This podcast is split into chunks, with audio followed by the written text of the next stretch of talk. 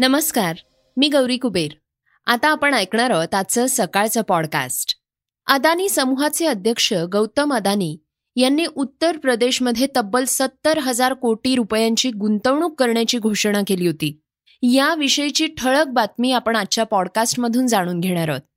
आज चर्चेतील बातमीमध्ये शिवसेनेचे खासदार संजय राऊत यांनी भाजपवर काश्मीरी पंडितांवरून घणाघाती टीका केली आहे ते काय म्हणाले आहेत हेही आपण ऐकणार आहोत. चला तर मग सुरुवात करूयात आजच्या पॉडकास्टला अमेरिकेचे राष्ट्राध्यक्ष जो बायडन यांच्या बातमीनं. अमेरिकेचे राष्ट्राध्यक्ष जो बायडन यांच्या सुरक्षेत निष्काळजीपणा झाल्याची बातमी समोर आलीय.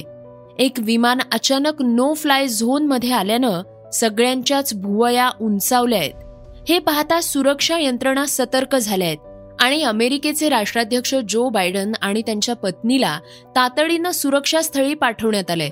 व्हाईट हाऊसच्या एका अधिकाऱ्यानं डेलावेअरच्या रेहबोथ बीच इथल्या घटनेबाबत सविस्तर माहिती दिली आहे राष्ट्राध्यक्ष जो बायडन आणि त्यांची पत्नी सुरक्षित आहेत आणि कोणताही हल्ला झाला नसल्याची माहिती संबंधित अधिकाऱ्यांनी दिली आहे अधिकाऱ्यांनी सांगितलंय की जो बायडन आणि त्यांची पत्नी जिल बायडन काही काळानं त्यांच्या निवासस्थानी परतले राष्ट्राध्यक्षांच्या संरक्षणासाठी विमान चुकून सुरक्षित क्षेत्रात घुसवल्याची माहिती गुप्तहेर संघटनेनं दिली आहे. सिक्रेट सर्व्हिसेसचे प्रवक्ते अँथनी गुगली एल्मी यांनी या संदर्भात अधिक स्पष्टीकरण दिलंय. पायलट योग्य रेडिओ चॅनलवर नव्हता आणि तो मार्गदर्शक तत्वांचं पालन करत नसल्याचंही समोर आलंय. युनायटेड स्टेट्स सिक्रेट सर्व्हिसेस या घटनेबद्दल पायलटची चौकशी करणार असल्याचं सांगण्यात आलंय. उत्तर प्रदेशात नव्यानं होणाऱ्या एका मोठ्या प्रोजेक्ट विषयीची बातमी आता आपण जाणून घेणार आहोत. अदानी समूहाचे अध्यक्ष गौतम अदानी यांनी उत्तर प्रदेशमध्ये तब्बल सत्तर हजार कोटी रुपयांची गुंतवणूक करण्याची घोषणा केली होती. त्यानंतर या प्रकल्पाचं उद्घाटन पार पडलंय. या प्रोजेक्टमुळे हजारो बेरोजगारांच्या हाताला काम मिळणार आहे. या कार्यक्रमासाठी पंतप्रधान नरेंद्र मोदी आणि उत्तर प्रदेशचे मुख्यमंत्री योगी आदित्यनाथ उपस्थित होते. त्यानंतरच्या भाषणात बोलताना गौतम अदानी म्हणाले की अदानी ग्रुप उत्तर प्रदेशमध्ये सत्तर हजार कोटी रुपयांची गुंतवणूक करणार आहे. त्यातून इथल्या तीस हजार लोकांना काम मिळणार आहे. यामध्ये ग्रीन एनर्जी ट्रान्समिशन पाणी कृषी व्यापार आणि डेटा सेंटर. यावर याआधीच अकरा हजार कोटी रुपये खर्च केला गेलाय. आता सुरक्षा यंत्रणांसाठी पस्तीस हजार कोटी रुपये आणि रस्ते व परिवहनाच्या बांधकामासाठी चोवीस हजार कोटी रुपये खर्च करणार असल्याचं सांगितलं जात या माध्यमातून भारताच्या संरक्षण क्षेत्रातील मोठा प्रकल्प उभारण्यात येणार आहे. सुरक्षा दलांना लागणाऱ्या दारू गोळ्याचा मोठा कारखाना भंडार उत्तर प्रदेशमध्ये होणार आहे. जेव्हापासून मोदी गुजरातचे मुख्यमंत्री होते तेव्हापासून मी त्यांच्यासोबत काम केलंय. त्यांनी भारताला पुढे घेऊन जाण्याचं काम केलंय. आजचा उत्तर प्रदेश उद्याच्या भारताचं नेतृत्व करेल असंही अदानी यांनी आपल्या भाषणात सांगितलंय. लहानग्या वनिशाला कराव्या लागणाऱ्या संघर्षाची बातमी आता आपण ऐकणार आहोत. एखाद्याचं जीवन किती वाईट क्षणांनी आव्हानांनी भरलेलं असू शकतं. याचं एक उदाहरण भोपाळमधल्या दहावीत शिकणाऱ्या विद्यार्थिनीबाबत पाहायला मिळालंय. वनिशा पाठक नामक या विद्यार्थिनीनं कोरोनामुळे आपले आई वडील गमावले. तिला एका मोठ्या संघर्षाला सामोरे जावं लागलं. त्यावर्षी दहावीच्या परीक्षेत तिला मोठं यश मिळालं पण तिच्या नशिबी कर्जाचं ओझं झालं. या विद्यार्थिनीला होम लोनसाठी एल आय सीनं नोटीस पाठवून कारवाईचा इशारा दिल्यानं खळबळ उडालीये. वनिषा पाठकचे वडील जितेंद्र पाठक हे एल आय सी एजंट म्हणून काम करत होते. त्यांनी एल आय सीमधूनच होम लोन घेतलं होतं. पण त्यांच्या मृत्यूनंतर एल आय सीनं त्यांचे दरमहा मिळणारे सर्व बचतीचे पैसे आणि कमिशन ब्लॉक केलंय. मनीषानं होम लोनच्या परफेडीबाबत अनेकदा संबंधितांशी पत्रव्यवहार करून आपल्याला काही काळ वेळ मिळावा अशी विनंती केलीये पण एल आय सीनं त्याची कुठलीही दखल घेतलेली नाही. मनीषा ही सध्या सतरा वर्षांची आहे आणि तिला एक लहान भाऊ देखील आहे. पण एल आय सीनं तिला सातत्यानं होम लोनच्या परफेडीसाठी नोटिसा पाठवल्या आहेत. लोनची परतफेड न केल्यास कायदेशीर कारवाईचाही इशारा यातून देण्यात आलाय.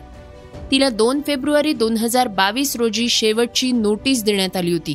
यामध्ये तिला एकोणतीस लाख रुपये परत करण्याची मागणी करण्यात आली होती. वनिषा पाठक आणि तिच्या अकरा वर्षांच्या भावांचा सांभाळ तिचे मामा प्राचार्य अशोक शर्मा करतायत.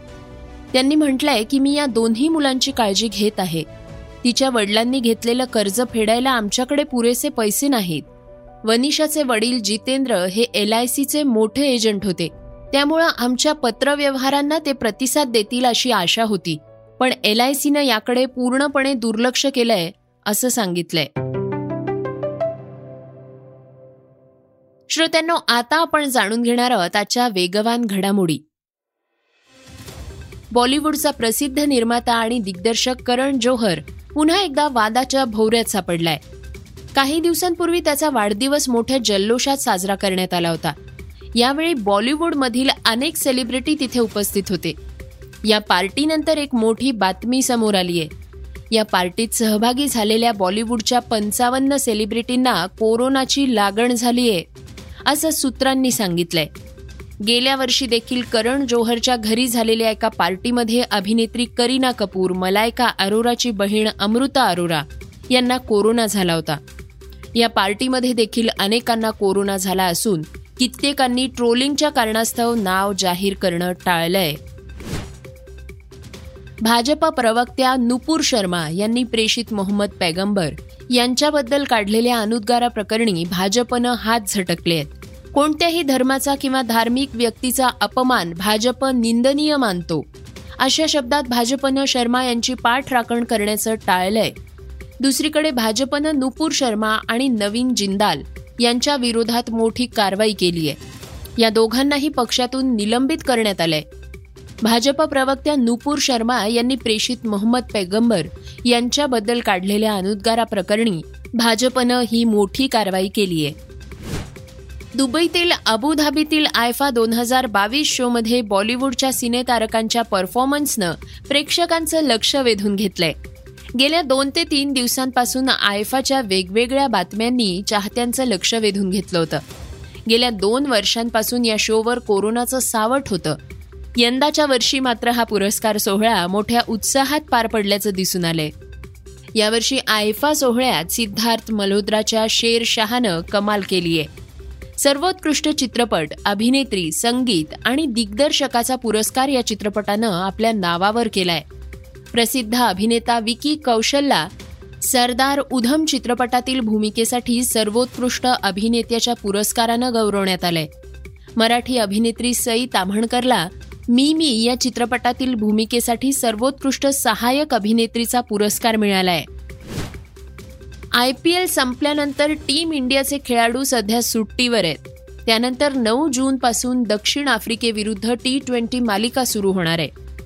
टीम इंडियाचा स्टार फिरकीपटू युजवेंद्र चहल सोशल मीडियावर लोकप्रिय आहे.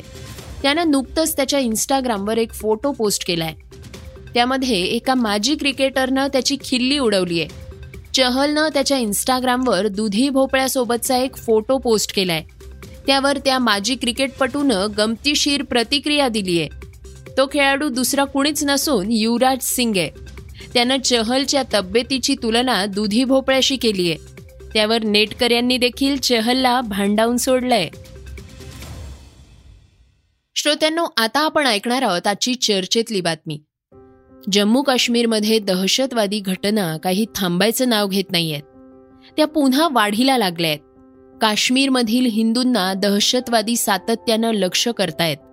या हल्ल्यानंतर काश्मीरी पंडितांनी काश्मीर खोरं सोडलंय. यामध्ये सरकारी कर्मचाऱ्यांचाही समावेश आहे. एकाच दिवसात काश्मीरातील तब्बल एक हजार आठशे पंडितांसह एकूण तीन हजार हिंदूंनी काश्मीर सोडल्याचं वृत्त समोर आलंय. या सगळ्या प्रकरणावर शिवसेनेचे खासदार संजय राऊत यांनी भाजपवर निशाणा साधलाय. राऊत म्हणाले फिर एक बार. जल रहा है। खून से लथपथ हो रहा है। कश्मीर की स्थिति नियंत्रण से बाहर चली गई है। और हमारे जो दिल्ली के प्रमुख लोग हैं वो फ़िल्म के प्रमोशन में लगे हैं। कभी कश्मीर फ़ाइल का प्रमोशन होता है कभी पृथ्वीराज का प्रमोशन होता है। और वहाँ कश्मीरी पंडितों का जो आक्रोश है वो सुनने के लिए कोई तैयार नहीं है। मैं आपको बता रहा हूँ कश्मीरी पंडित हो और हिंदू समाज के लोग हो, इतना ही नहीं। हमारे मुसलमान भाई जो है, देशभक्त, जो वहाँ के सिक्योरिटी फोर्सेस में काम करते हैं, उनकी भी हत्या हो रही है, क्योंकि देश की रक्षा के लिए काम कर रहे हैं। अब तक 20 सिक्योरिटी फोर्सेस जो मुस्लिम है, अधिकारी है, उनकी हत्या हुई है। श्रीनगर से लेकर पुलवामा तक। हवलदार डीवाईएसपी एसपी रैंक के मुस्लिम अधिकारी इसलिए मारे गए हैं क्योंकि वो देश की रक्षा से जुड़े हैं। कश्मीरी पंडितों को फिर एक बार भगाया जा रहा है, मारा जा रहा है। कश्मीर के हज़ारों पंडित अब घाटी छोड़कर अपने ही देश में निर्वासित हो रहे हैं। लेकिन सरकार क्या कर रही काँग्रेससह अन्य पक्षांनी भाजपला याच मुद्द्यावरून जाब विचारायला सुरुवात केली आहे. शिवसेनेनं देखील आक्रमक पवित्रा घेत मोदी सरकारवर निशाणा साधलाय. श्रोत्यांनो हे होतं सकाळचं पॉडकास्ट उद्या पुन्हा भेटूयात. धन्यवाद. Research and script Yugandhar Tajne. वाचा बघा आणि आता ऐका आणखी बातम्या. ई सकाळ डॉट कॉम वर. तुम्ही हा पॉडकास्ट ई सकाळच्या वेबसाईट आणि ऍप वर सुद्धा ऐकू शकता. विसरू नका या पॉडकास्टला आपल्या आवडीच्या पॉडकास्ट ऍप वर सबस्क्राईब किंवा फॉलो करायला.